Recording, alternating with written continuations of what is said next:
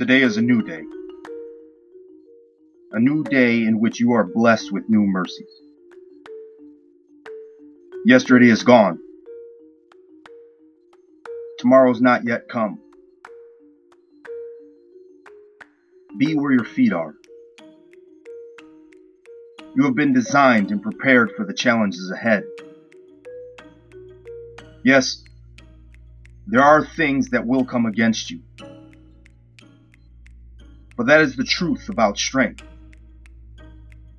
Strength must be challenged. Strength must be challenged in order to grow. And you want to grow.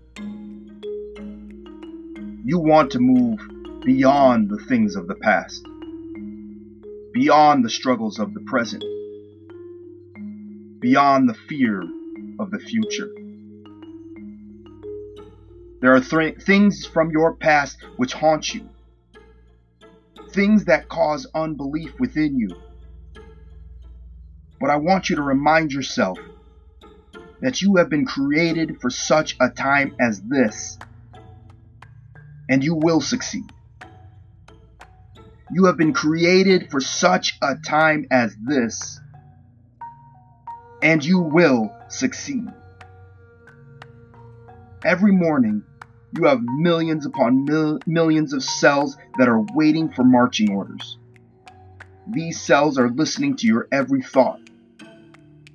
Fill them with good thoughts. First thing in the morning, communicate to every fiber of your being that you are great. Remind yourself that no weapon formed against you will prosper because you are more than a conqueror. You are more than the sum of your past, more than the sum of your mistakes. You respond properly today. You respond with strength upon strength today. Today is the day that things turn around. Today is the day that you believe again.